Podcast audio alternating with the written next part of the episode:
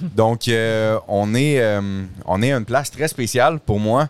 Euh, je veux commencer par introduire notre prochain invité d'une façon, premièrement, en le remerciant de son temps pour aujourd'hui parce que on est un peu dernière minute. Puis, il nous reçoit chez eux dans sa super belle demeure avec Madeleine, sa conjointe, ici en Floride. Donc, merci énormément. Et je veux vous l'introduire parce que c'est quelqu'un qui est pas, qui est pas connu dans le milieu, euh, dans, notre jeunesse, à nous, du milieu des affaires, mais c'est quelqu'un qui gagne à être connu énormément, euh, qui a de l'expérience de vie à en redonner énormément et qui est un entrepreneur, selon moi, hors pair du Québec, euh, qui m'aide énormément à ce jour depuis le, le peu de temps qu'on se connaît. C'est quelqu'un qui m'a aidé et qui m'aide encore à ce jour énormément. Pour vous l'introduire, dans le fond, c'est quelqu'un qui a euh, grandi les tournées au Québec. Il va nous en parler, qui a commencé comme impresario. C'est le fondateur du Salon de l'habitation au Québec comme vous le connaissez et de plusieurs salons qui va nous parler. Et c'est quelqu'un qui a été diversifié par la suite dans le domaine de l'hôtellerie au Québec et également dans d'autres pays. Et par la suite, ben, peut-être par la bande est tombé créancier, euh, donc euh, qui m'aide énormément dans le milieu de l'hôtellerie. C'est un honneur pour moi de recevoir sur notre podcast Monsieur Pierre Parent, et, qui est avec moi. Donc bonjour Pierre. Salut, Colo, salut, je suis content. Merci de tous, toutes ces belles paroles que Écoute, tu sur moi. Ça va, être, C'est ça va être lourd à relever. Il va falloir que je me force pour... 100 Puis euh, C'est écoute, euh, c'est pleinement mérité. Puis euh, un, un homme très humble comme toi et également euh, qui en a beaucoup. Donc c'est la raison pourquoi je voulais t'avoir, Pierre, sur le podcast aujourd'hui. On s'en est parlé un peu hors caméra tantôt. Que sais, le but du podcast, c'est de euh, pouvoir partager l'expérience de vie que tu as tout en pouvoir inspirant les jeunes et moins jeunes à voir que justement quelqu'un qui est peut-être parti de rien est, capable de monter quelque chose puis de faire un grand impact non seulement au Québec. Puis euh, je veux commencer par de où Pierre Parent il vient. Euh, Est-ce que dans le fond, toujours été entrepreneur dans l'âme? C'est quoi les débuts de, l'enfance un peu de, de Pierre? Des fois, j'en- je, je rencontre des gens qui ont des enfances un peu plus difficulté, de difficultés. Il y en a que c'est de, de milieux aussi qui viennent euh, mieux. De où, où tu as commencé, Pierre, puis de, de où tu viens? En fait, moi, je suis un gars euh, natif de Drummondville et je viens d'une famille euh, à la limite euh, d'être pauvre. Mon père a travaillé, mon père est un être extraordinaire qui m'a beaucoup influencé dans ma vie, a travaillé 50 ans comme tisserand dans une usine de textile qui s'appelle Canadian Celanese à Drummondville.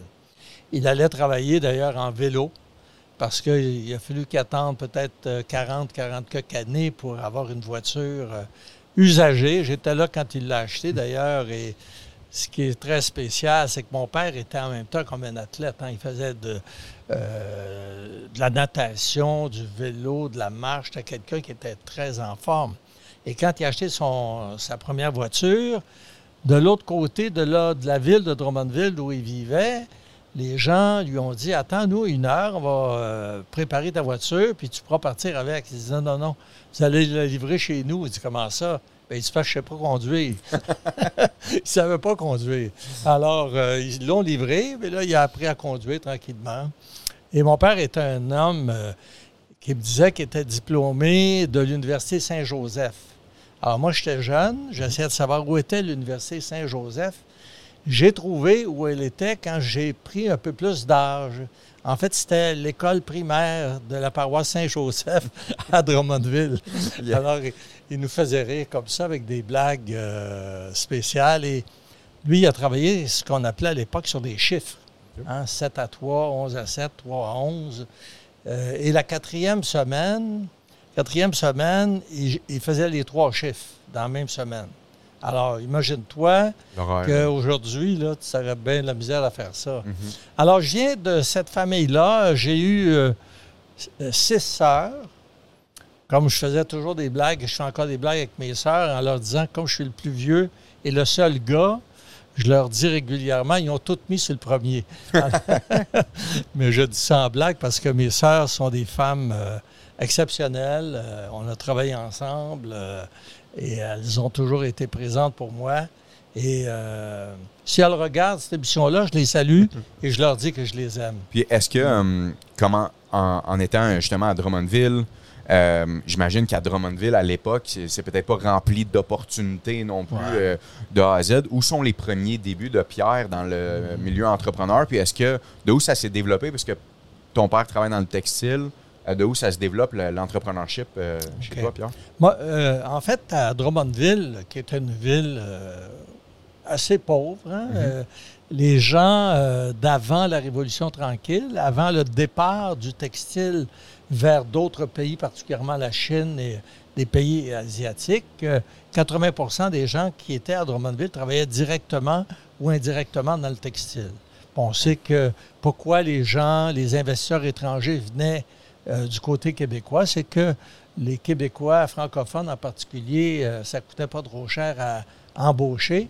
Ce qui a changé les choses, c'est la Révolution tranquille. hein, euh, la nationalisation de l'électricité, la création de la Caisse de dépôt, la création d'un ministère de l'Éducation également, qui a fait que les Québécois ont pu aller à l'école plus longtemps. Ils ont pu également atteindre des postes de cadre. hein. Euh, Chez nous, c'était la Southern Canada Power qui contrôlait quelque part la ville parce que c'était une compagnie privée contrôlée par euh, les anglophones. Puis c'était normal, c'était l'environnement anglophone qui investissait et qui nommait les gens qui devaient diriger. Lorsque c'est devenu Hydro-Québec, ben, c'est les francophones ont pu avoir accès à des postes de direction. Moi, euh, j'ai commencé, une fois que j'ai fini mes études à Drummondville, j'ai commencé à suivre des cours euh, à Montréal euh, parce que j'ai une formation en journaliste. Et je suis euh, même diplômé, je pense que je suis le seul diplômé du Centre international de journalisme de l'Université de Strasbourg en France. OK. J'ai fait beaucoup d'études en journalisme, mais je n'ai jamais pratiqué le journalisme, à part trois semaines, je pense, parce que je suis un entrepreneur. Et un bon journaliste, c'est quelqu'un qui sait voir, qui sait remarquer, qui sait analyser, qui sait intégrer et qui sait raconter. Alors, c'est un spectateur formé, mais moi, je suis plus un acteur parce que je fais les choses comme entrepreneur. Donc, quand tu es un acteur, tu n'es pas nécessairement un bon journaliste parce que tu oublies la raison pour laquelle tu es là comme journaliste. Tu Tu regardes passer la parade de la Saint-Jean-Baptiste, tu n'es pas dans la parade, ouais. tu la regardes passer et tu la commentes, la parade. Alors donc, euh, j'ai étudié là-bas. Euh, mon père n'avait pas les moyens de m'envoyer là. Alors, euh, je travaillais euh, le soir, euh, à l'époque, piste de course Blue Bonnet comme boss boy. Euh, je faisais plein de choses et jusqu'au jour où je me suis rendu compte que tu ne peux pas étudier à plein temps, aller travailler le soir, rentrer à minuit le soir, puis étudier, puis revenir, puis bon. Et euh, l'été, je travaillais à- dans la région de Drummondville, euh, puis je ramassais de l'argent. Et puis mon père me disait, écoute, euh, garde-en une partie, puis le reste, je vais le garder pour toi, puis te le redonner euh, pendant l'hiver. Mhm. C'est vraiment ce qu'il avait l'intention de faire, mais euh, avec l'argent qu'il gagnait, lui, il se disait, je vais faire vivre ma famille avec un peu d'argent qu'il me donne, et puis je vais trouver le moyen d'y remettre pendant l'hiver. Il pouvait faire ça pendant un petit bout de temps, mais pas trop longtemps. Alors, il y a un moment donné où il me dit, euh, parce que je le voyais partir, je raconte ça, mais je ne l'ai jamais raconté. Je le voyais partir. Moi, je retournais à Montréal, à mon appartement que j'avais là-bas en, colocation avec d'autres gars pour que ça coûte le moins cher possible.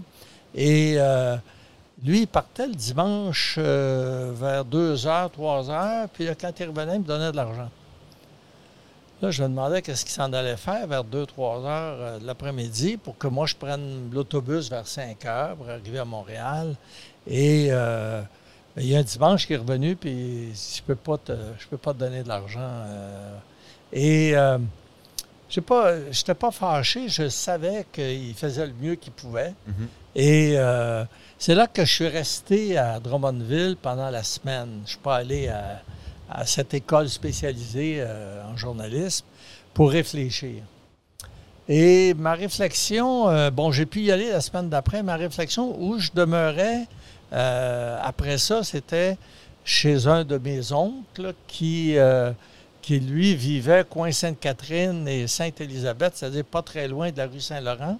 À l'époque, les shows à, à Montréal se déroulaient beaucoup au Casaloma.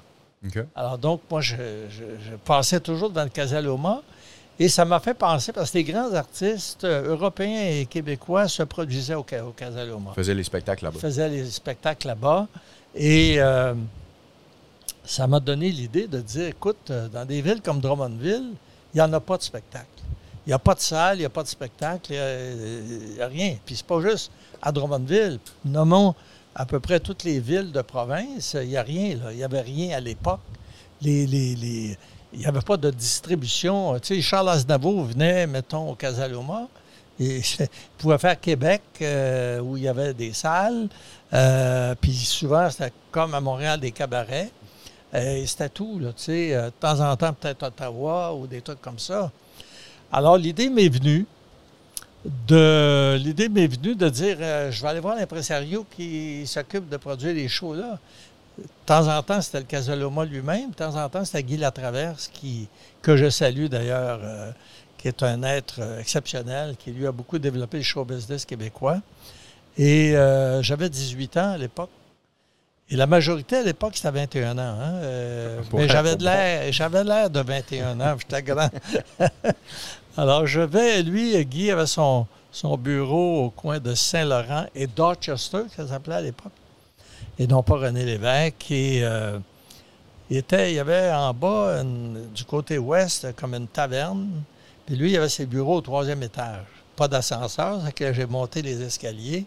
Et je vais voir sa secrétaire. Je dis, je m'en viens voir M. Latraverse parce que au Casaloma, on m'avait dit que c'était Latraverse qui produisait. Elle dit, avez-vous un rendez-vous? Je dis, non, mais c'est très urgent ce que j'ai à lui dire. Euh, il va avoir envie de m'entendre. Fait que Latraverse a décidé de me recevoir. Et euh, je lui ai expliqué que euh, c'est bien beau avoir des shows à Montréal, mais il en faudrait euh, ailleurs au Québec, dont Drummondville. Et ça à J'ai dit- 18 ans. C'est ça, à 18 ans. Et ouais, il dit, euh, mais j'ai dit, puis je dis en plus, je suis prêt à les acheter, les shows. Tu me dis combien ça coûte, je vais te l'acheter. J'avais pas de scène à l'époque pour acheter le show, mais lui, il sait pas que j'ai pas de scène pour acheter le show. Et euh, ouais, mais il dit, tu sais que ça prend 21 ans aujourd'hui, là. Es-tu majeur, toi? Je comprends que je suis majeur, j'ai pas de l'air d'un gars majeur. Mais je sens jamais lui dire que j'ai 18, j'ai 18 ans. Alors, il signait des contrats avec moi. euh, S'il m'écoute, il va rire un peu. Et euh, il signait des contrats avec moi que je signais, mais dans le fond, j'aurais pu les, euh, j'aurais pu dire qu'ils sont pas bons, mais jamais, j'ai jamais fait ça. Et j'ai commencé à produire des shows à Drummondville. J'ai loué un, un- un gymnase au départ, au Collège Saint-Bernard. Et euh, j'ai aménagé euh, des, des- des- des- des- des sièges, des chaises. Il y avait une scène qui était là. Je louais de l'éclairage, je louais un piano, je louais tout ça. Et j'ai commencé à faire des shows là, des shows professionnels qui se déroulaient à Montréal et qui ne se déroulaient pas ailleurs, mais qui sont déroulés à Drummondville. Donc, le début des shows en province a commencé là. Et moi, par la suite, j'ai vu que ça n'existait pas ailleurs non plus. Alors, j'ai commencé à faire des shows à Saint-Jean, à Saint-Hyacinthe, à Trois-Rivières, à Joliette, à Thetford Mines, à plein de villes où j'achetais un show pour plusieurs villes. Et finalement, euh, comme il y avait un besoin, hein, quand on revient à l'entrepreneurship, je développe un projet nouveau qui correspond à un besoin. Mhm. Hein, C'était un projet nouveau qui ne correspond à aucun besoin, mais là, j'avais identifié qu'il y avait un besoin parce qu'à Drummondville, au départ, euh, je, me suis, je, je- je- je me suis promené avec des billets dans mes mains. Puis je faisais le- le- toute la rue Hériote, comme on dit, où il y avait les commerces et tout ça. Puis je leur vendais des billets. Et je suis allé voir le, propriétaire de la station de radio. Puis je dis, regarde, là, Drummondville, c'est juste une ville de sport. On va rentrer la culture aussi à Drummondville. Je lui ai expliqué ce que je faisais. Il dit, tu as raison. Puis il dit, tu vas pouvoir l'annoncer, faire des spots à la radio de Drummondville, mais il y a une condition. Tu vas les écrire, puis tu vas les enregistrer toi-même parce que je ne veux pas payer personne pour ça. Mais le temps, il est gratuit. Wow. Alors, j'avais les ondes. Comme je suis un gars de journalisme, j'avais les ondes où je pouvais passer des spots. J'écrivais les textes, les communiqués de presse à partir de l'information que j'avais. Les journaux me passaient ça avec les photos et tout ça. Ça fait que finalement, la demande pour les billets Le numéro de téléphone, c'était chez ma mère et mon père. C'est que ma mère répondait au téléphone et mon père, qui euh, un peu plus tard avait une auto, allait livrer les billets. Wow. Alors, puis ma famille, les- mes soeurs les plus âgées venaient quand il y avait un show euh, pour placer les gens, puis tout ça. Donc, on a fait un- une opération familiale euh, qui a très bien marché. hein. Les salles étaient pleines. Alors, moi, je renouvelais, puis je me suis même embauché, comme la semaine, j'étais à Montréal, je me suis même embauché une secrétaire à mi-temps. euh, qui était extraordinaire. C'est une femme extraordinaire qui s'appelle, d'ailleurs, je le dis parce qu'elle vit actuellement dans la région de Rimouski, Diane Descoteaux. Elle, elle faisait. euh, D'ailleurs, elle a fondé un, un groupe euh, qui s'appelait les Gavroches, qui étaient des gens de Drummondville aussi. Puis ces gens-là sont venus me voir pour que je devienne leur gérant. Oh, wow. J'ai jamais voulu être un gérant pour une raison bien simple, c'est que le gérant s'occupe des artistes. Mhm. Moi, j'ai voulu être plus être un producteur et j'ai accepté d'être leur euh, gérant en même temps. Et c'était des gens de Drummondville, des gens étudiants à l'université. Elle était une des fondatrices euh, de ce groupe-là.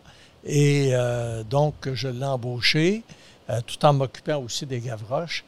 Et honnêtement, soit dit le plus humblement possible, ça marchait très bien et je faisais plus d'argent que beaucoup des travailleurs qui travaillaient à plein temps à la Célanise à Drummondville. Wow.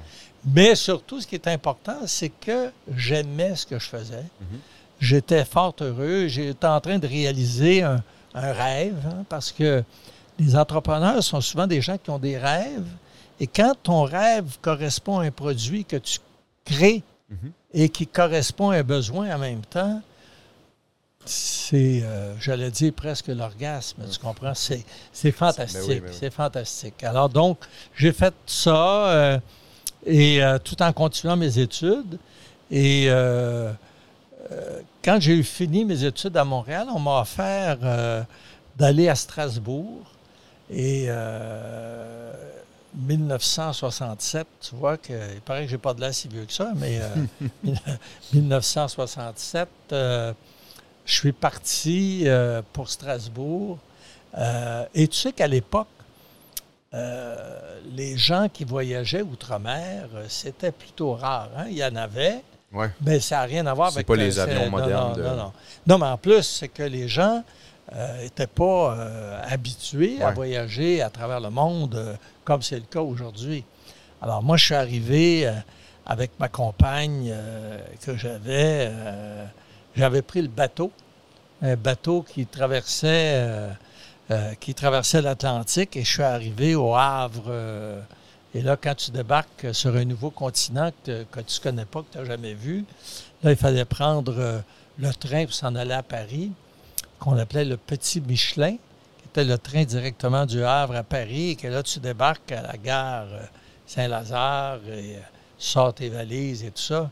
Tu te cherches un petit hôtel et euh, malheureusement, il y a une des valises qui s'est ouverte sur le trottoir. Et euh, là, je ramasse les vêtements et tout ça. Puis il y a une dame bien mise qui s'arrête, qui m'aide, euh, ma compagne et moi, à mettre les vêtements dans la valise. J'étais étonné parce que j'avais entendu dire aussi que les Français avaient mauvais caractère. Mais là, je vivais une expérience complètement différente. Et cette dame-là m'a en même temps suggéré un, un bon hôtel, pas cher, mais de qualité. Alors donc, c'est une longue histoire, mais euh, j'ai découvert Paris comme ça, à- en étant en contact avec des gens très bien. Je suis allé à l'hôtel et après ça, j'ai pris le train pour m'en aller à Strasbourg, qui est une ville d'ailleurs extraordinaire. À Strasbourg, c'est la capitale de l'Alsace. euh, c'est magnifique, euh, Tu as fait tes études, euh, fin- dans le fond. euh, J'ai fini mes études en journalisme au Centre euh, international de journalisme euh, de l'Université de Strasbourg. Et, et pourquoi international? Parce que tu avais des étudiants qui venaient de plusieurs pays du monde. Et euh, nous, on devait être trois Québécois diplômés de la même institution euh, montréalaise. Euh, et euh, les deux autres ont décidé de, de- de ne pas y aller. Euh, Donc, mais moi, je suis un entêté un peu. hein. Euh, Quand tu arrives dans un nouveau pays, il y a une culture également. Tu sais, quand euh, quelqu'un, euh, moi, je me souviens que parmi les premières questions qu'on me posait dans un, un cours politique, c'est donnez-moi les cinq principales villes d'Alsace. Tu viens d'arriver, toi, de Drummondville, euh, Québec. Tu n'as pas eu le temps d'apprendre les, cinq. Moi, je connais Strasbourg en Alsace, euh, Colmar, euh, mais après ça, je me mets à dire au, au professeur ça fait juste deux semaines que je suis ici. Je n'ai pas eu le temps encore d'apprendre tout ça. Puis là, je lui dis quelque chose qui, paraît-il, ne se fait pas en France. J'ai dit, vous, là, donnez-moi donc les cinq plus, grosses villes de la Mauricie. le monde, le monde s'est mis à rire, mais lui, il n'a pas ri. Il m'a expliqué qu'en France, euh, ça ne se, se, fait pas. On ne répond pas aux professeurs comme ça. Puis, euh, après la transition, Pierre, de, dans le fond, de impresario producteur vers, euh, dans le fond, ce qu'on très connu, euh, le salon de l'habitation. Comment ça s'est fait? C'est quoi la transition euh, qui s'est faite? Puis, je suis vraiment curieux de savoir comment l'idée également du salon de l'habitation s'est venue à, s'en aller. Mm-hmm. Ben, le, quand, quand, je suis retourné après mon année à Strasbourg, j'avais pris d'ailleurs mon, mon, organisation, mon agence de spectacle et je l'avais loué. Il me payait donc euh, mhm. un revenu tous les mois. Il payait assez de revenus que j'avais même pas le droit d'avoir des subventions pour aller étudier à Strasbourg. Alors, j'ai continué ça pendant plusieurs années. J'ai même déménagé mon bureau à Montréal et j'avais une maison à, Boucherville, face au fleuve. Et euh, je produisais euh, une centaine de shows par année dans les différentes villes. Donc, j'étais probablement celui qui en faisait le plus de shows. Euh, et les grands shows. Là, euh, Yvon Deschamps, Aznavour, Charles Lebois, Vigneault, euh, euh, les grands artistes français, les compagnons de la chanson à l'époque, Pétula Clark que j'ai fait aussi. je ne les connais pas tous, là, non. à cause de... Non, mais quand on va finir avec moi, peut-être que tu vas en connaître plus. non, je te taquine. Et un jour, j'avais un bureau à Montréal et en hiver, j'allais à mon bureau à Montréal, mais en été, J'aimais mieux travailler euh, dans ma maison où j'avais une véranda euh, face au fleuve. donc, c'était magnifique euh, comme ça. Et j'ai dit à ma conjointe qui travaillait avec moi, j'ai dit, on va isoler la véranda en avant. On va s'organiser pour changer les fenêtres, mettre de l'isolant, les planchers, etc. Mm-hmm. Parce qu'on avait nos deux bureaux dans la véranda. Alors, j'ai fait venir un contracteur et j'ai dit au contracteur, on parle des, fin des, fin des années 70, 1979 exactement. Alors, je disais au contracteur, voici ce que je veux faire, je veux que ça soit isolé ici pour que ça soit chaud en hiver. Alors, j'ai dit, veux-tu me faire un plan, euh, me montrer les sortes de fenêtres, les sortes de portes, les sortes d'isolants, les sortes de planchers, comment que ça va avoir l'air, le truc, euh, euh, le travail que tu vas faire, puis me donner un prix. Je dis, voyons, des fenêtres, des fenêtres, des portes, des portes, des isolants, c'est des isolants. Puis moi, de faire ça de même, de même, puis de même. Pas besoin de faire un plan. Je dis, voyons donc. Euh, je, je, dois avoir le choix de choisir la fenêtre que je veux, puis etc. Je dis, non, hein, de même. les fenêtres, j'en ai une sorte de fenêtre, c'est celle-là, puis c'est tout. Alors, j'en fais venir un deuxième. Il me raconte exactement la même chose, comme s'il avait entendu l'autre avant lui. Fait que euh, le deuxième, il me dit la même chose, puis j'en fais venir un troisième, puis c'était les trois pareil. Il y avait chacun leur sorte de fenêtre, leur sorte de porte. Là, j'ai dit à ma blonde, euh, ça ne marche pas, là. il y a un problème. Il y a un problème dans le milieu. Les fabricants n'ont pas de réseau de distribution. Contrairement à ce qui existe aujourd'hui, tu n'as pas des grands magasins pour être capable de montrer euh, tes produits. Puis le consommateur, lui, euh, il est fait à l'os. Il n'y a pas de choix. De même, de même, puis de même. Alors, j'ai dit, si tu veux, euh, tu vas prendre un peu plus, puis elle était fine parce qu'elle a pris un peu plus de responsabilité dans la production de spectacles. J'ai dit, moi, je vais écrire le concept d'un salon de l'habitation. Comme ça. Comme ça. Alors, je me suis retiré un peu du monde du spectacle pendant deux semaines. J'ai écrit le concept du salon d'habitation. Et, vois-tu, quand on est, euh, quand on part une entreprise, euh, qu'on a un projet, il faut euh, essayer d'être sûr qu'il correspond à un besoin et qu'il y a une clientèle cible qui est là. OK? Et, et quand j'ai écrit le concept, je l'ai écrit par rapport à ce que je venais de vivre et par rapport à ce que je pense que tout le monde vivait. Tous ceux qui voulaient faire des rénovations, de la construction, etc., c'est ça qu'ils vivaient. Mhm. Alors, je l'ai écrit comme ça. Et euh, quand j'ai eu fini de l'écrire, j'ai dit à quelle place que je vais faire ça. Euh, et là, j'ai pensé le, le stade olympique. Mais ça, on s'entend, Pierre, que c'est des. Je veux dire, c'est des idées de grandeur que tu sais pas si ça va fonctionner, puis tu te dis stade olympique. Le stade olympique. parce que j'avais déjà fait deux shows au Vélodrome olympique. Un show qui s'appelait euh, le Gilles Gagné Super Show. Gilles Gagné, que tu connais probablement pas.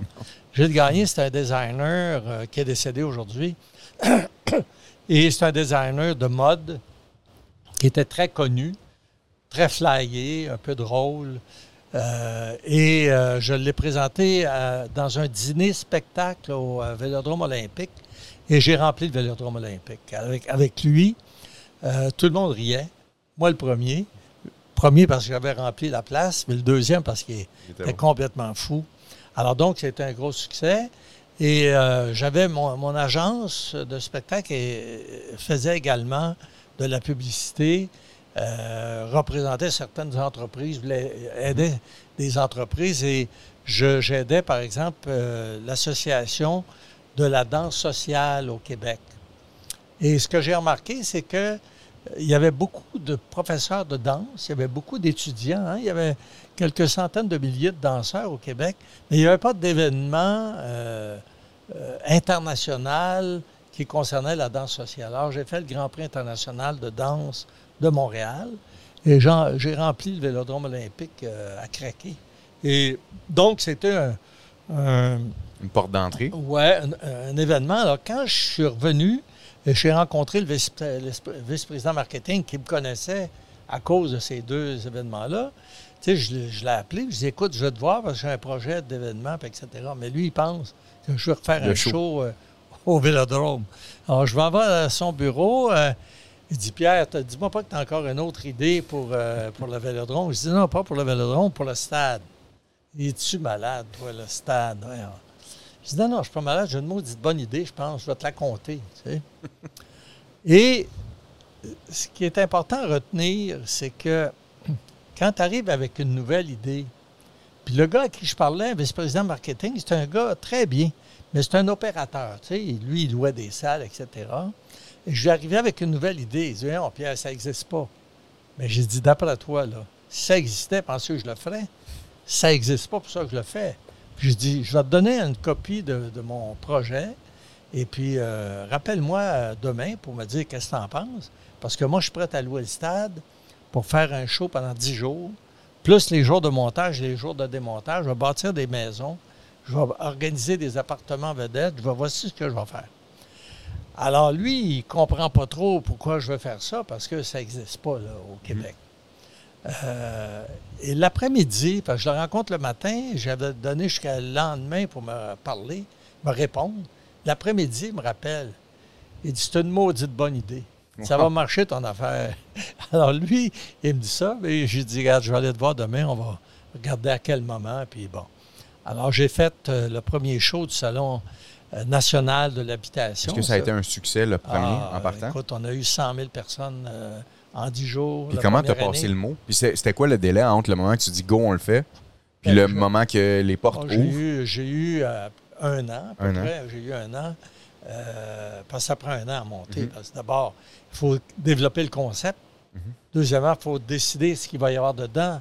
Comme moi, je pense que ma principale qualité, je pense, c'est d'être un créatif. Donc, j'ai inventé le salon d'habitation de Montréal. Ce qu'il allait avoir, j'ai développé le concept de regroupement des exposants par secteur d'activité. Tous les gens de porte et fenêtre étaient ensemble, tous les gens d'armoire de cuisine étaient ensemble, tous les gens de l'aménagement extérieur étaient tous en- ensemble. Ce qui ne se faisait pas dans les autres salons. Quelqu'un qui fabrique des portes et fenêtres, normalement, il ne veut pas être à côté d'un de ses compétiteurs. Alors moi, je leur ai vendu l'idée que oui, tu vas être à côté de ton compétiteur parce que si tu es assuré de la qualité de ce que tu fais, tu vas avoir des clients qui vont l'acheter, puis tu en as d'autres qui vont acheter chez le voisin parce que c'est ça qu'ils préfèrent. Alors c'est comme ça qu'on va y aller. Et j'ai fait une circulation en sens unique. Ça veut dire qu'un exposant savait que tous les visiteurs passeraient devant son kiosque. Ce qui était unique aussi parce que tous les salons qui se faisaient, les gens avaient le choix des allées qu'ils prenaient. Ça veut dire qu'une partie euh, plein d'exposants ne voyait pas tous les visiteurs qui étaient là. Donc, j'ai euh, fait ça et J'ai ramassé, je pense, au départ, 300 exposants, 100 000 personnes la première année. Wow. C'était un gros, gros succès. Mais finalement, quand le salon a pris euh, de l'âge, son importance, c'est devenu le plus gros salon d'habitation au Canada et en Amérique du Nord. parce qu'on avait 500 exposants, 1000 entreprises, 250 000 visiteurs. Alors, il n'y a aucun salon qui faisait ça.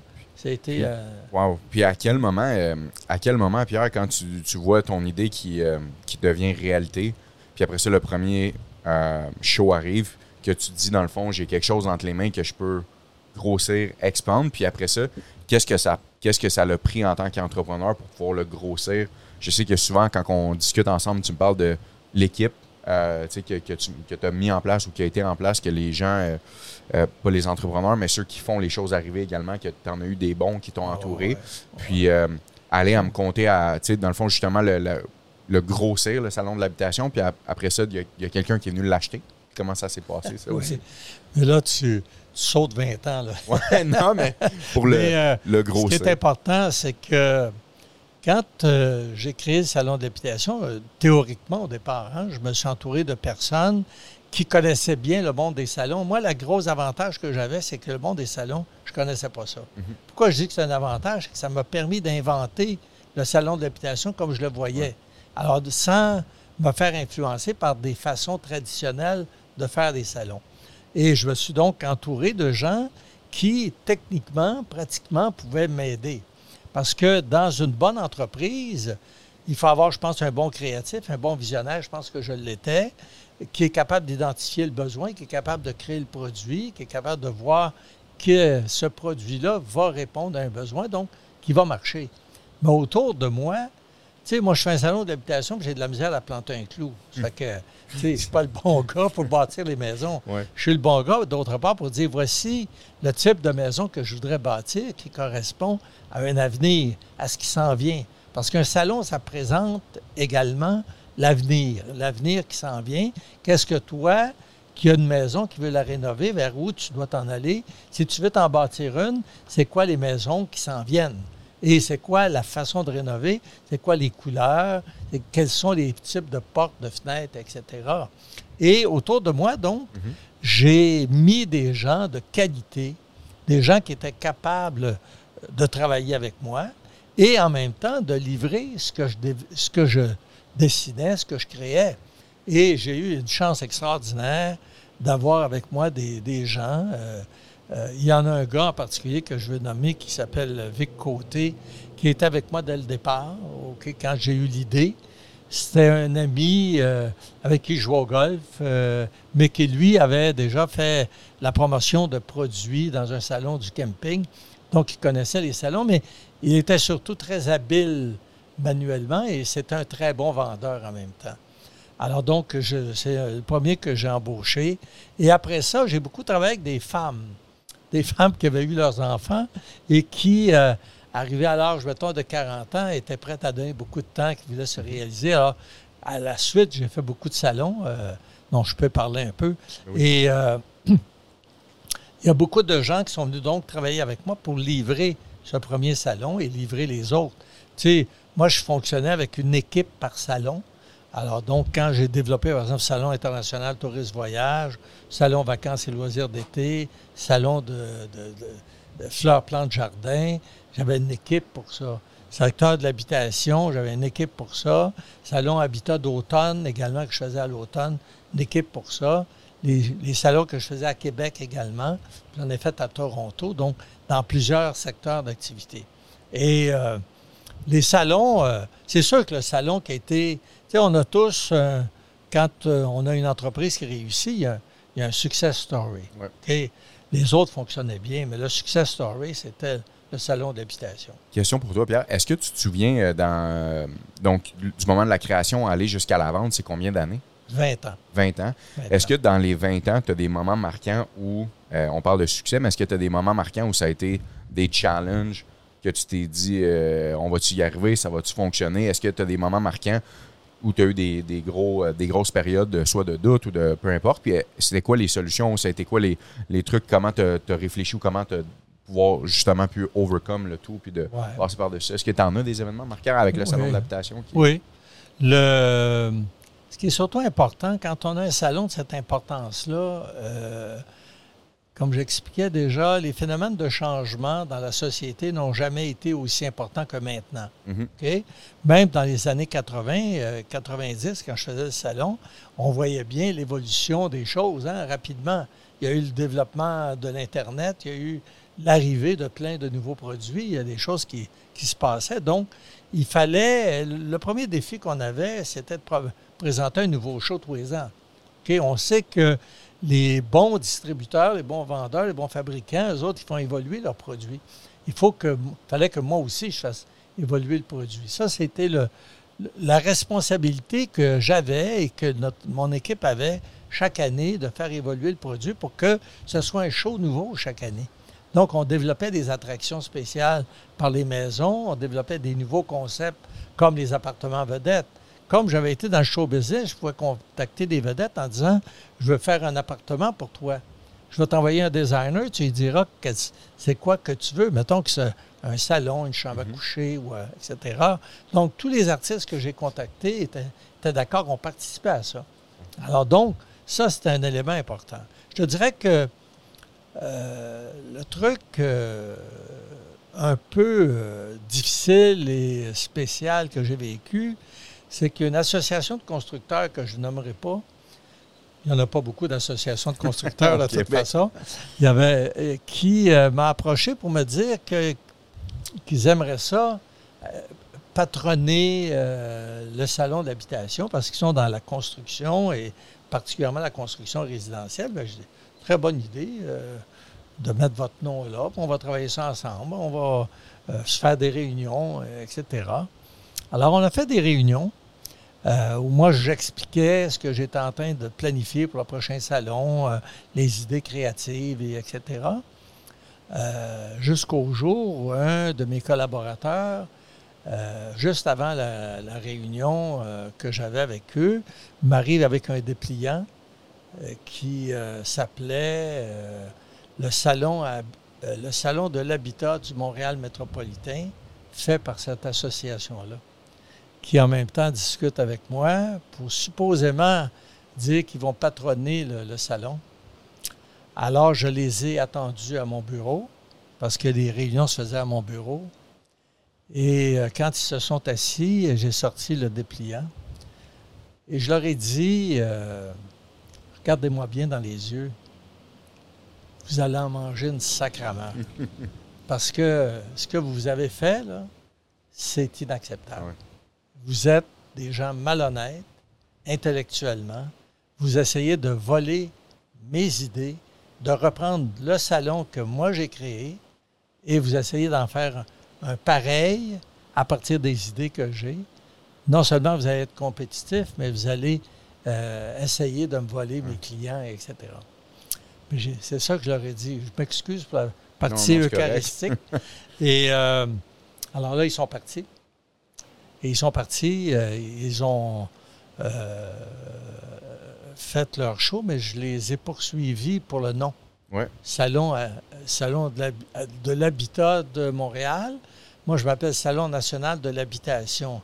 Alors, en cours, euh, j'ai gagné. On a été obligés de changer le nom, de l'appeler Expo Habitat du Montréal métropolitain. OK. Puis, En, en dire ça puis rien dire, ça se ressemble. Et vous savez, quand on fait, tu sais, quand on fait quelque chose, là, ça, ça s'appelle un micro. Si je l'appelle le porte-voix, tu comprends? Le monde ne sait pas ce que ça veut dire. Alors donc, dans ce cas-là, puisque tu me demandes cette question-là, euh, j'ai décidé euh, d'investir des budgets spéciaux juste avant la tenue de leur salon. Wow. Et ma thématique était Attendez le vrai salon. Et euh, trois ans après, ils n'existaient plus et je les ai rachetés pour 50 000 pièces wow, pour le fermer. Euh, et de toute façon, un bon coup de marketing. oui, oui, oui. Puis euh, Attendez le les, vrai salon. les gens qui allaient aux deux salons euh, savaient que je- c'était un peu moi aussi que pour venir au mien, euh, je commençais par servir les autres qui n'y allaient pas en premier pour le choix des emplacements. Alors, chaque année, eux autres, ils perdaient des clients parce qu'ils savaient bien que le vrai salon, c'était le mien. Où il allait avoir le plus de clientèle. Oui, où il serait le mieux positionné en termes d'espace. En tout cas. Donc, ça, c'était un, un événement. Euh, un événement euh, où euh, les gens de cette association-là avaient beaucoup de monde dans, dans, la construction. Maintenant, moi, ce n'était pas un salon de la construction que je faisais. Pour Parce que c'était pour. C'était un salon beaucoup sur la rénovation, la décoration, l'aménagement extérieur et tout ça. Il y avait une partie construction, mais ce n'était pas majeur. Alors qu'eux autres, ils, étaient, ils essayaient de faire un salon de la construction. Mais ce qui a été incorrect, c'est la façon dont ils ont procédé pour, euh, pour le faire. Et euh, je, disons que je me levais de bonne heure, je me couchais tard, puis entre les deux, euh, ça, travaillait. Et en ce qui les concerne, je les ai, mettons que j'ai mis les budgets qu'il fallait pour que le monde comprenne que le vrai salon, c'était pas celui-là. Puis, par la suite, dans le fond, vient la, la transition vers vers une vente euh, future. Est-ce que c'était dans les plans, dans le fond, ou... Non, euh, c'est-à-dire que ça faisait 20 ans, hein, euh, et j'avais créé une douzaine d'autres salons, dont j'ai donné des noms tout à l'heure, que je, produisais dans différentes villes. Salon international de la franchise, Salon du commerce, en tout cas, tu sais, mm-hmm. plein de salons que je créais qui n'existaient pas et qui allaient bien. Et un jour, euh, au stade olympique, pendant le salon d'habitation, euh, moi, j'avais un bureau pendant les salons que je faisais au stade olympique euh, au niveau 500.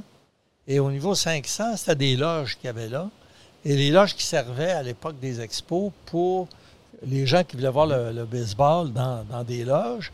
Alors là, j'avais des fauteuils pour s'asseoir, une petite cuisine, des trucs comme ça.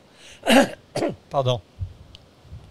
Et un, jour, euh, ma responsable de l'accueil des clients, euh, des visiteurs, m'appelle pour me dire qu'il y a un monsieur qui est président d'une euh, grande compagnie dans le secteur des expositions qui voudrait me voir.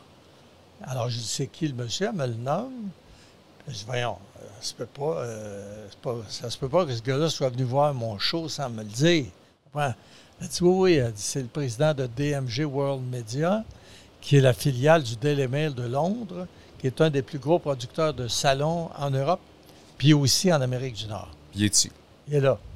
Alors, ben, j'ai dit, euh, dites-lui de monter, euh, parce que euh, mon adjoint qui s'occupait de l'accueil des clients me le passe au téléphone. Et il se met à dire Your show, Pierre, is one of the best in the world. I would like to congratulate you for this show. And uh, if it's possible, I would like to meet you for maximum 30 minutes. Le gars est président de DMG hmm. World Media et il veut venir me voir. Bien, c'est sûr qu'il va venir me voir. Alors, je le fais monter. Il arrive avec son vice-président. Ils étaient trois. Alors, je les assois dans la loge. On se met, je leur un bon verre de vin euh, euh, de Bourgogne. un pinot noir, je pense, si je me souviens bien. Et euh, sinon, c'est un Saint-Émilion.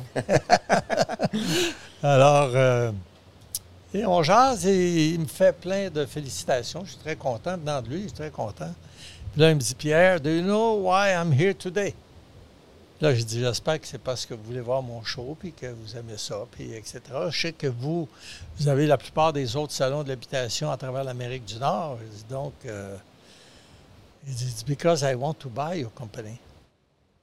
My company is not for sale. Ben, il me dit euh, toutes les compagnies sont à vendre à condition qu'on mette le prix qu'il faut pour l'acheter. Ah, you're right, you're right. Alors, et euh, j'ai dit oui, oui, si c'est ça que vous pensez. Et dans le fond, dans le fond, après 20 ans, euh, tu j'avais été dans le show business pas loin de 20 ans, puis j'avais mêlé les deux un, un, bout de temps. Après 20 ans, il y a deux choses. J'avais fait ce que j'avais à faire. Euh, j'ai travaillé fort, mais j'ai aimé ce que j'ai fait. J'avais la passion de ce que je faisais. Et deuxièmement, il y avait la progression de l'Internet. Le plus gros compétiteur que tu pouvais avoir dans le secteur des salons, ce n'était pas un autre salon, c'était l'Internet. Parce que euh, même si l'Internet n'arrivera jamais à rendre tous les services d'un salon, parce que dans un salon, Mhm. tu peux toucher, La poser personne. des questions, tu es en personne, tu peux, tu peux, peux voir. Alors que l'Internet, tu peux aller voir tout ce qui existe et tout ça. Mais il reste pareil que l'arrivée de l'Internet fait que des gens ne viendront pas voir le salon parce qu'ils vont se dire qu'ils sont capables de se débrouiller avec l'Internet. Alors ça, j'en parlais pas, mais j'avais ça dans ma tête aussi. Parce que euh, où euh, C'était je nouveau vendais- aussi à l'époque. C'était Hein? très nouveau, l'Internet. C'était très nouveau. Inconnu de l'inconnu. Inconnu, ça commençait et des gens qui avaient commencé à me parler de ça, je leur demandais de m'expliquer, là, tu sais, fin des années 90, euh, j'avais de la misère à comprendre, là, tu sais. euh, ils me disaient que je pouvais correspondre avec un gars qui était à Londres pour lui demander des... Tu comprends? Je- Ouais, ouais. Bon, à l'époque, c'était ça, mais sauf que je savais que ça s'en venait, là, tu sais, que, bon. Alors, lui, euh, il veut acheter ma, ma compagnie. Et euh, c'est le président, donc je sais qu'il est sérieux, là, c'est pas une blague. Ben, j'ai dit, écoutez, euh, si vous, êtes intéressé, on pourrait s'asseoir pour en parler. Mais j'ai dit, ça va coûter plus cher que vous pensez. Euh, T'inquiète pas, euh, on est propriétaire de peu près tous les salons euh, importants dans ce secteur-là, pas de problème. Il dit, je vais avoir besoin de documents, tes états financiers, les ça. Puis il dit, je te signe un document confidentiel, comme quoi je vais garder ça confidentiel. Puis si on n'a pas d'entente, je te les remets, puis j'en parle à personne. Alors, entre le mois de mars, fin mars, début avril, et euh, donc j'envoie les documents, il m'appelle, on jase de plusieurs choses. et, hein, il dit, si, si je t'achète, il dit, es-tu prêt à rester comme PDG pendant deux ans? Je dis, combien tu payes? Euh, que je reste PDG? Euh, il va te donner 200 000 par année. Ah, c'est correct, c'est correct. Je vais rester pendant deux ans. Alors, si tu achètes, Ouais, ouais. Alors, on s'est revus euh, début novembre, euh, 10-12 novembre, dans le bureau de mon avocat. Avec mon comptable et moi, on était trois. Eux autres, étaient 6-7 de l'autre côté. Il était là, lui, mon vice-président marketing, son avocat de Toronto, son avocat de Montréal. En tout cas, il était six, je pense. Et euh, ils arrivent là, ils ont tout équipé, ils ont tout eu mes documents, ils ont, ils tout eu. euh. là, ils commencent à parler. euh, I'm happy to meet you today. John. Je pense que je s'appelait John, en tout cas. Et euh, j'ai dit, euh, je vais le dire en français, je ne veux pas que vous passiez trop de temps euh, avec moi. là. Ou vous êtes sérieux ou vous ne l'êtes pas. Vous allez me donner l'ordre de grandeur que vous êtes prêt à payer. Puis si ça c'est loin de ce que je veux, on va laisser faire. Je ne ferai pas perdre votre temps parce que ça vous coûte cher avec le nombre de personnes qui sont autour de vous. Là, tu sais, je riais en même temps. Alors, il me répond que ça faisait 5-6 mois qu'il évaluait mon entreprise, de tout acheter. Et il faut dire que mon entreprise avait des concepts que Ouais. je réalisais. Pratiquement pas d'actifs autres que mes concepts, mais j'avais des contrats avec les salles, avec des clauses d'exclusivité par thématique. Alors là, il me dit, euh, puis je peux dire le chiffre parce que ça a été rendu public, mais euh, il me dit un chiffre euh, qui était 12 millions de dollars, qui représentait à peu près 4 millions de plus que je pensais que ça valait. C'est pas si pire. C'est mieux si qu'un- coup de pied dans le derrière quand sûr. tu sais ça le matin, euh, tu comprends? Alors euh, là, j'ai fait, j'ai pas souri. J'ai pas pleuré non plus. Puis mon avocat, mon comptable avait le mandat de ne pas sourire, de ne pas pleurer non plus. Alors, j'ai dit, écoutez, euh, c'est un, petit- c'est un petit peu en bas de ce que je pensais que vous offririez. j'ai dit, on va se retirer, mon comptable, mon avocat et moi, dans une autre salle. On va prendre une demi-heure pour euh, évaluer euh, ce, que vous, ce que vous me dites. Et euh, je, vais- je vous reviens dans une demi-heure. Une fois que j'aurai pensé à ça, on va vous dire si je suis prêt à vendre à ce prix-là ou pas. Alors, je suis sorti avec, avec mon avocat et mon comptable. On est rentré dans une autre salle. On a eu de la misère à retenir notre rire parce que j'ai dit c'est sûr, c'est sûr. euh, C'était plus haut que, que- ce que c'est sûr qu'on va vendre là, tu sais, à ce Ouais. prix-là, euh, c'est clair.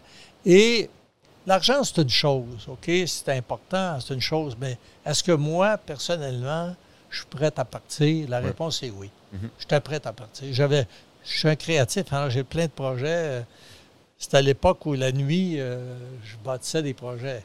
Alors souvent, pas parce que tu es bâti la nuit qu'ils sont tous bons. Là. Tu, sais, tu te lèves le matin, tu te dis, bah, ça, c'est pas bon, c'est pas bon.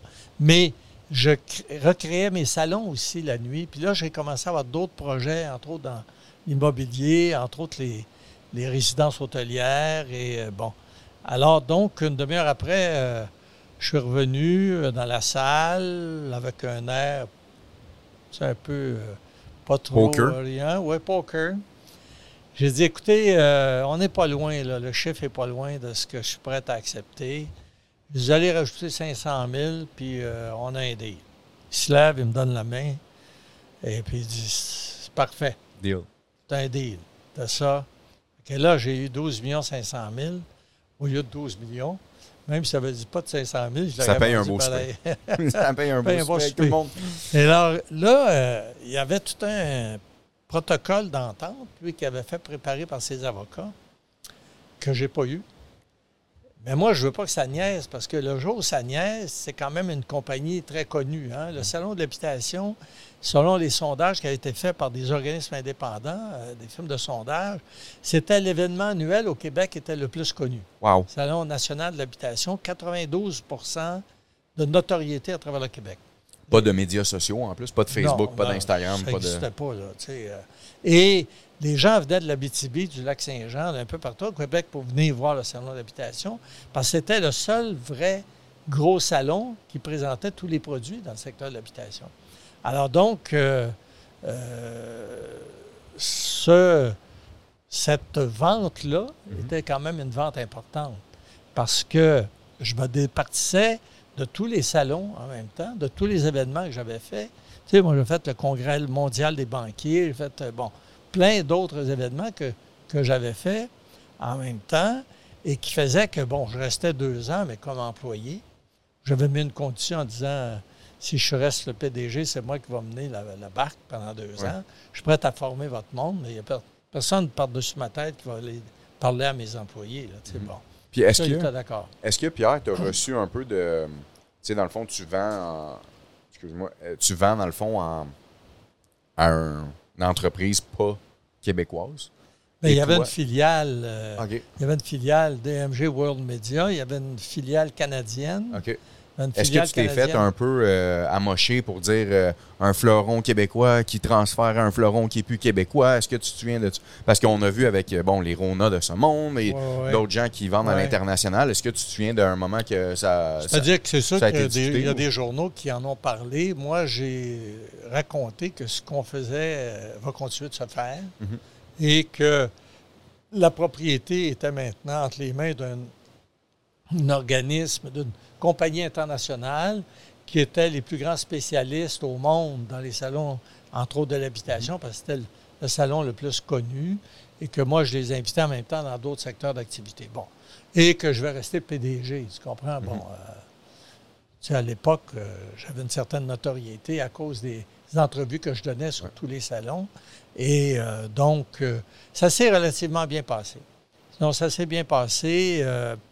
moi, il a fallu que je fasse mon deuil il y a un deuil, mais j'étais prêt à le faire parce que j'étais prêt à passer à autre chose. quand euh, j'ai lâché le show business, j'avais commencé les, salons et j'avais, je continuais de produire des shows aussi. Et bien, à un moment donné, j'ai arrêté parce que je développais trop de salons. Je ne pouvais pas, euh, pas m'occuper du show business euh, en même temps. Et là, j'avais commencé à investir dans l'immobilier puis dans, l'hôtellerie. Question avant de transférer vers l'immobilier. Mm-hmm à cette époque-là. Dans le fond, 12,5 euh, millions euh, dans les huit chiffres, c'est beaucoup, beaucoup de sous. Euh, qu'est-ce qui, qui donne la flamme de, de continuer?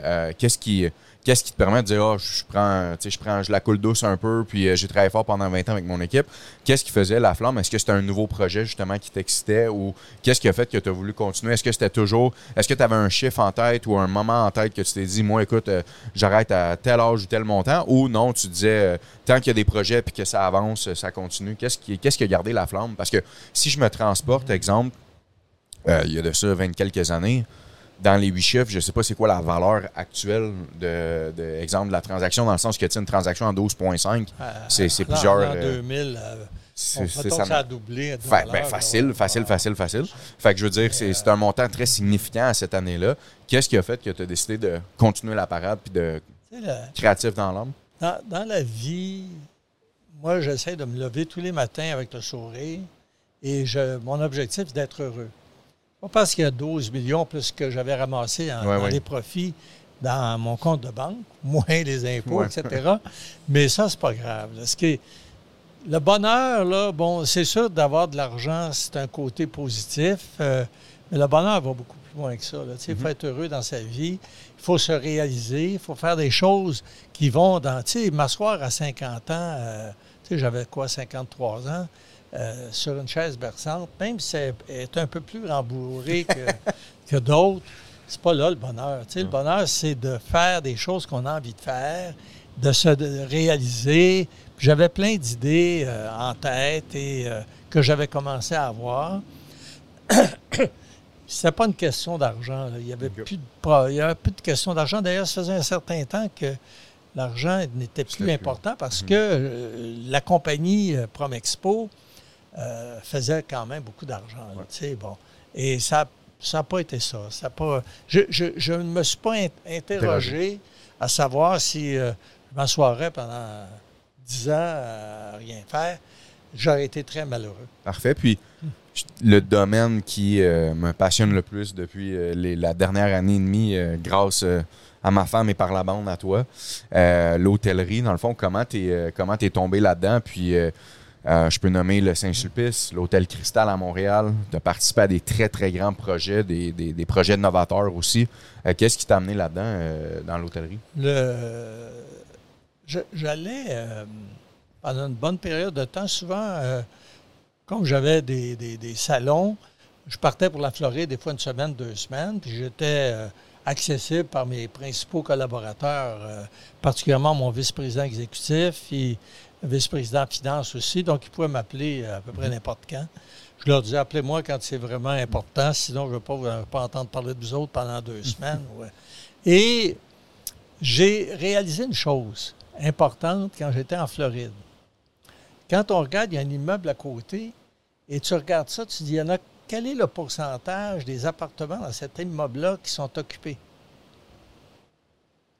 20% 25 Comment ça se fait qu'il y a juste 20-25% C'est qu'il y a des gens qui achètent des appartements pour venir l'occuper trois semaines, euh, deux semaines, un mois, parce qu'ils viennent d'Argentine ou de, D'ailleurs.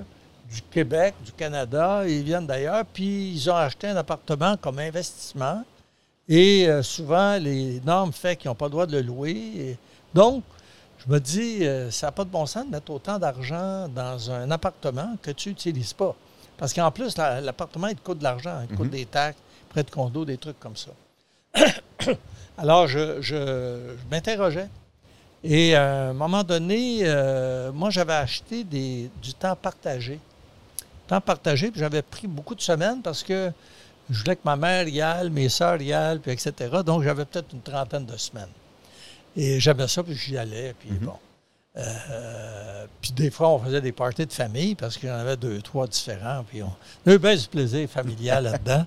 Et, euh, et je marchais, euh, ça c'était dans le secteur de Sonnéaise, euh, où je ne retournerai plus parce qu'avant, c'était beaucoup de Québécois qui, vi- qui, qui allaient là à Sonnéaise.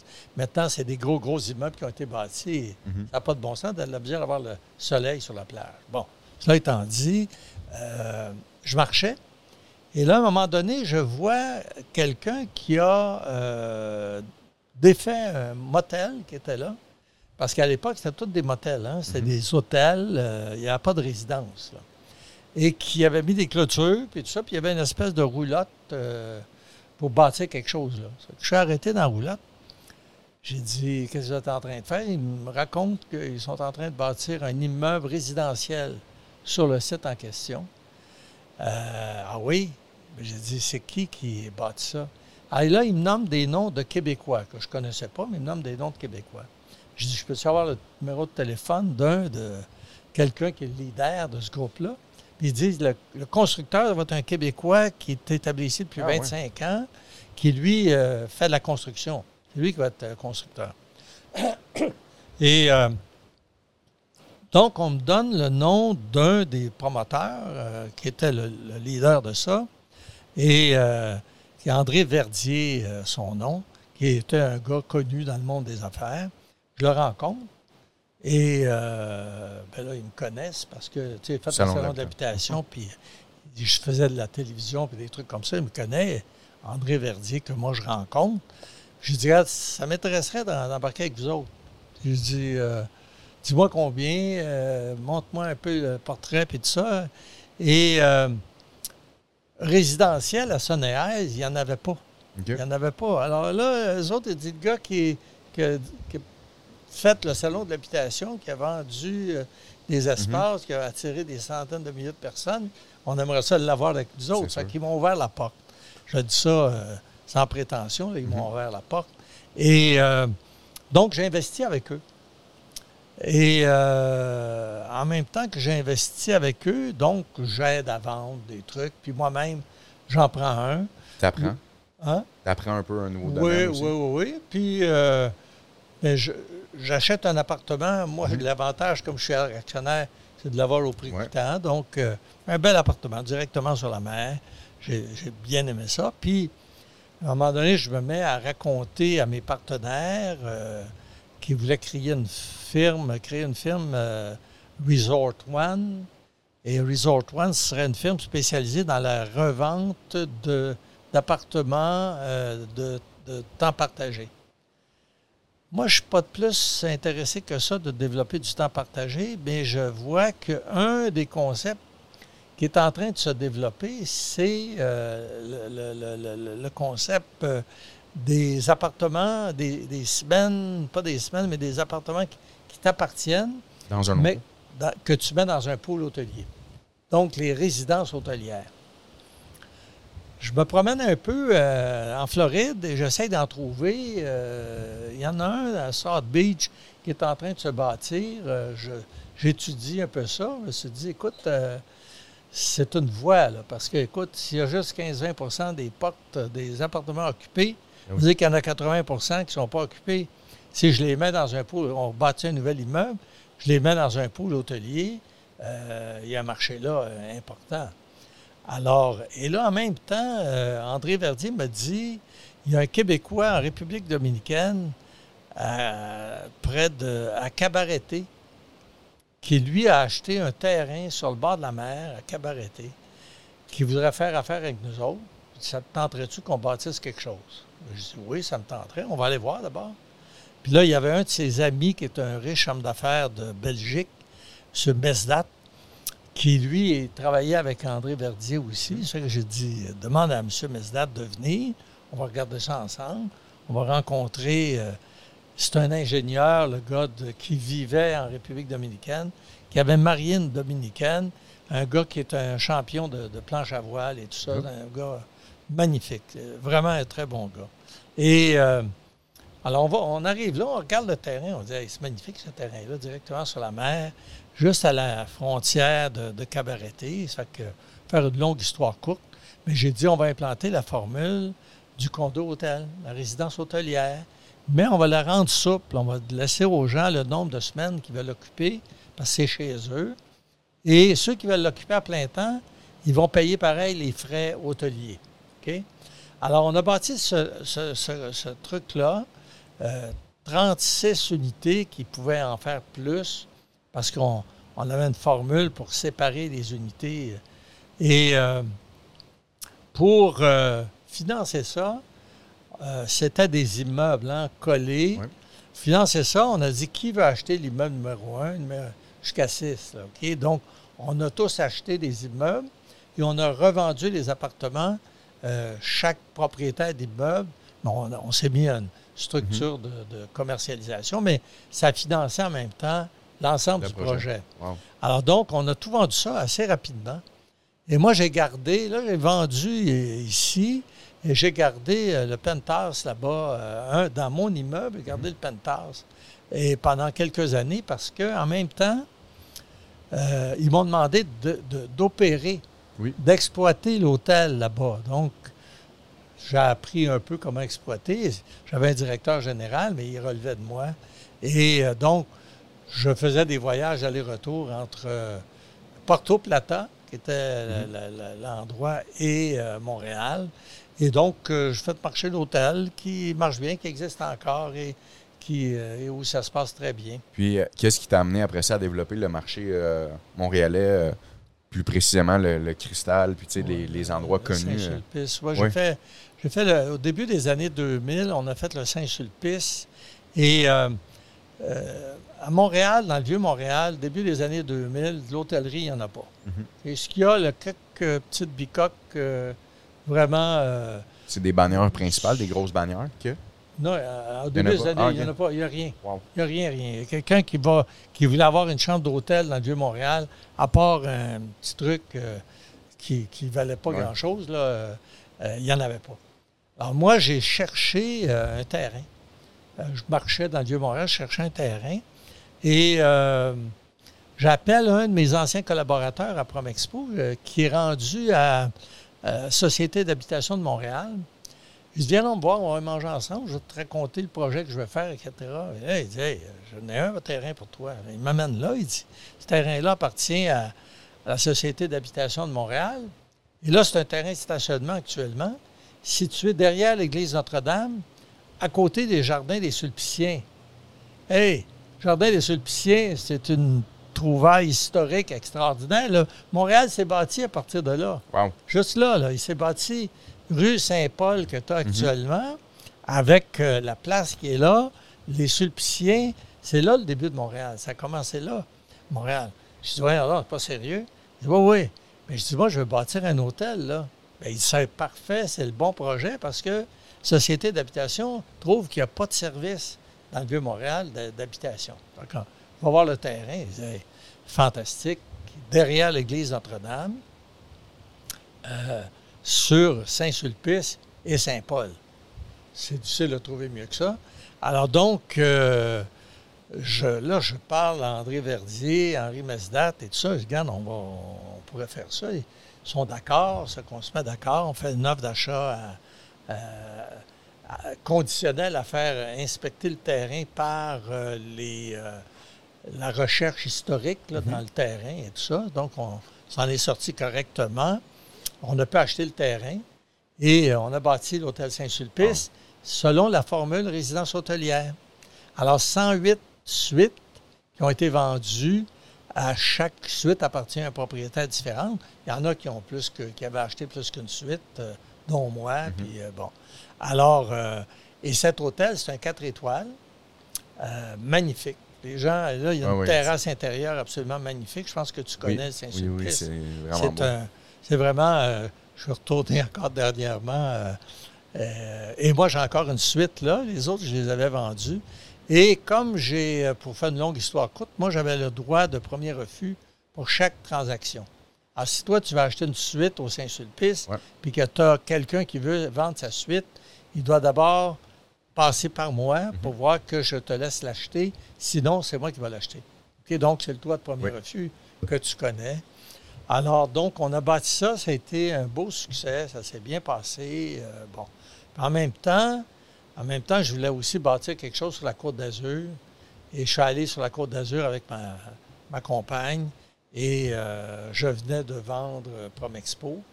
Et, tu sais, moi, d'avoir une résidence secondaire, après avoir étudié euh, en, Alsace, euh, d'avoir quelque chose sur la Côte d'Azur, qui est, à mon avis, un des plus beaux pays du monde, la Côte d'Azur, c'est magnifique. Tu as les Alpes, les Alpes d'un côté, la Méditerranée de l'autre, des villes absolument extraordinaires mm-hmm. sur la mer.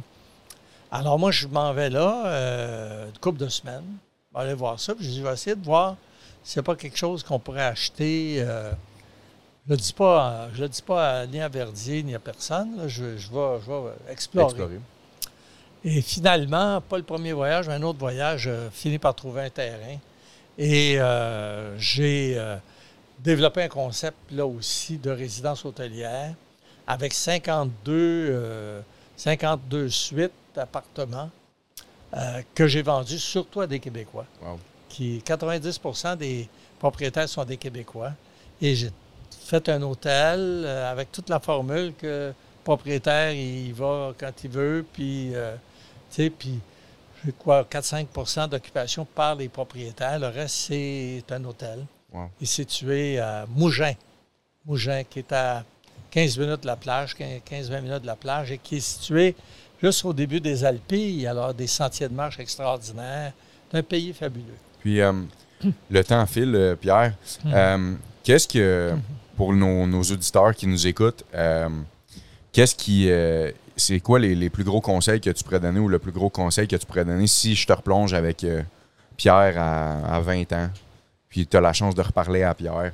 ça serait quoi le, plus gros, euh, un des plus gros conseils avec l'expérience de vie que tu as acquis autant personnel qu'en en entrepreneurship? Euh, ça, serait quoi un bon conseil que tu pourrais donner à quelqu'un qui, euh, qui, nous écoute en ce moment ou à un Pierre plus jeune?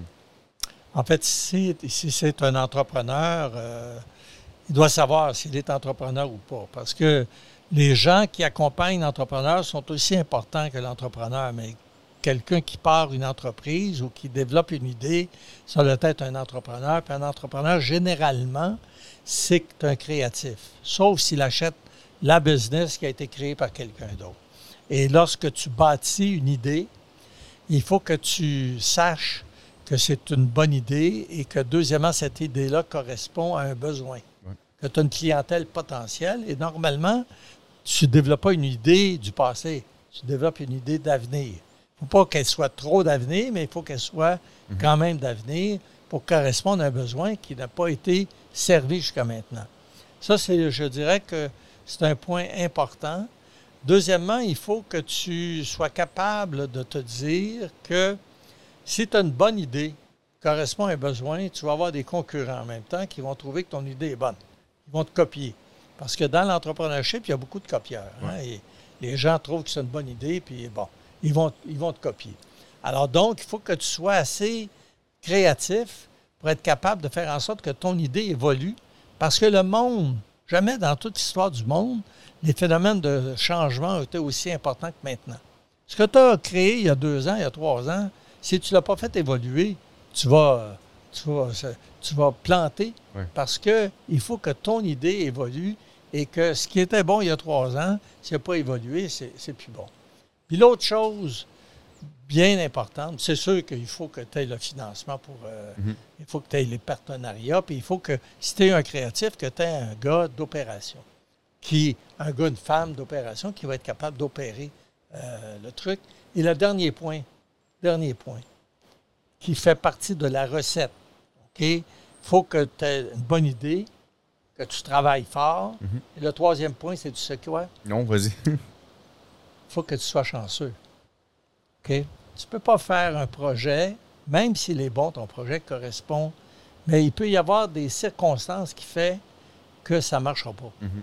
Et la chance est un des éléments importants dans le succès de l'entrepreneurship. Puis, euh, wow. Puis, en même temps, Pierre, maintenant, euh, qu'est-ce qui. Euh, qu'est-ce qui te rend heureux, dans le fond, à, maintenant, à ton âge, avec le succès que tu as eu, puis tout ça? Euh, est-ce, que, est que tu travailles encore sur quelque chose? Ou euh, là, c'est, fini? Qu'est-ce qui te rend heureux maintenant, Pierre? puis, où tu es rendu? ce qui est le plus difficile pour moi, il y a un mot. C'est non. J'ai beaucoup de misère avec ça. J'ai beaucoup, beaucoup de misère avec ça. Et là, tu le sais parce que j'avais une entreprise que tu as achetée. J'ai essayé de t'aider un petit peu à l'acheter. Beaucoup. ouais. Alors donc, euh, j'aurais pu la reprendre, puis, mais je ne suis plus là. Mhm. Je suis en train d'écrire un livre, je ne suis plus là. là. encore dernièrement, on m'a offert des beaux projets, euh, puis s'ils veulent surtout avoir mon expérience, puis tout ça, mais mhm.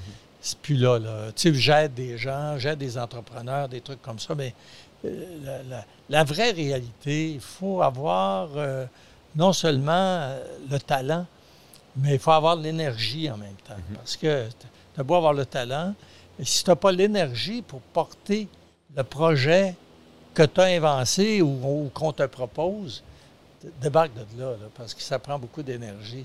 Alors, euh, c'est ça, les, vraies qualités euh, qu'il faut avoir si on veut partir une nouvelle entreprise, c'est ça. et si on veut que cette entreprise-là dure, parce qu'on sait que la majorité des entreprises disparaissent à l'intérieur des cinq premières années. il faut être capable de porter l'entreprise, d'être suffisamment créatif pour la faire évoluer et d'y croire assez pour être capable de prévoir le changement. Wow. Mais Pierre, je veux, euh, je veux t'honorer, premièrement, euh, pour, pour tout ce que tu as accompli dans ta vie. Euh, puis on, on, pourrait en parler pendant des heures sur tout ce qui est arrivé. Fait que je veux, je veux t'honorer pour, pour la vie que tu as accomplie. Puis la deuxième chose aussi que je veux t'honorer, c'est ma femme et moi, on te remercie énormément du support que tu nous donnes euh, constamment et également euh, financièrement, ce que tu nous as permis d'accomplir en achetant l'hôtel. C'est vraiment grâce à toi et euh, ton partenaire que j'ai pu, on a pu accomplir tout ça. Donc, je veux te remercier du fond du cœur pour ça. Puis, des, des, conseils aussi. Pierre, c'est quelqu'un que je, le fais venir à l'hôtel. Non, ce colo, ça ne devrait pas. Myriam puis moi, on se consulte, on ajuste on refait, puis euh, on, ça vaut énormément pour nous, ce, conseil-là, puis ce que tu nous apportes. Je veux te remercier euh, pour ça. Puis euh, c'est un honneur pour moi d'être en affaires avec toi, puis d'être en partenariat dans, tout ça. Donc, je te remercie, puis merci du temps que tu nous as accordé aujourd'hui. Donc, merci à tout le monde, puis j'espère que les conseils d'un homme d'expérience à succès vous a permis d'en apprendre plus aujourd'hui, puis de vous permettre d'avancer. Donc, on se voit dans le prochain épisode. Merci beaucoup.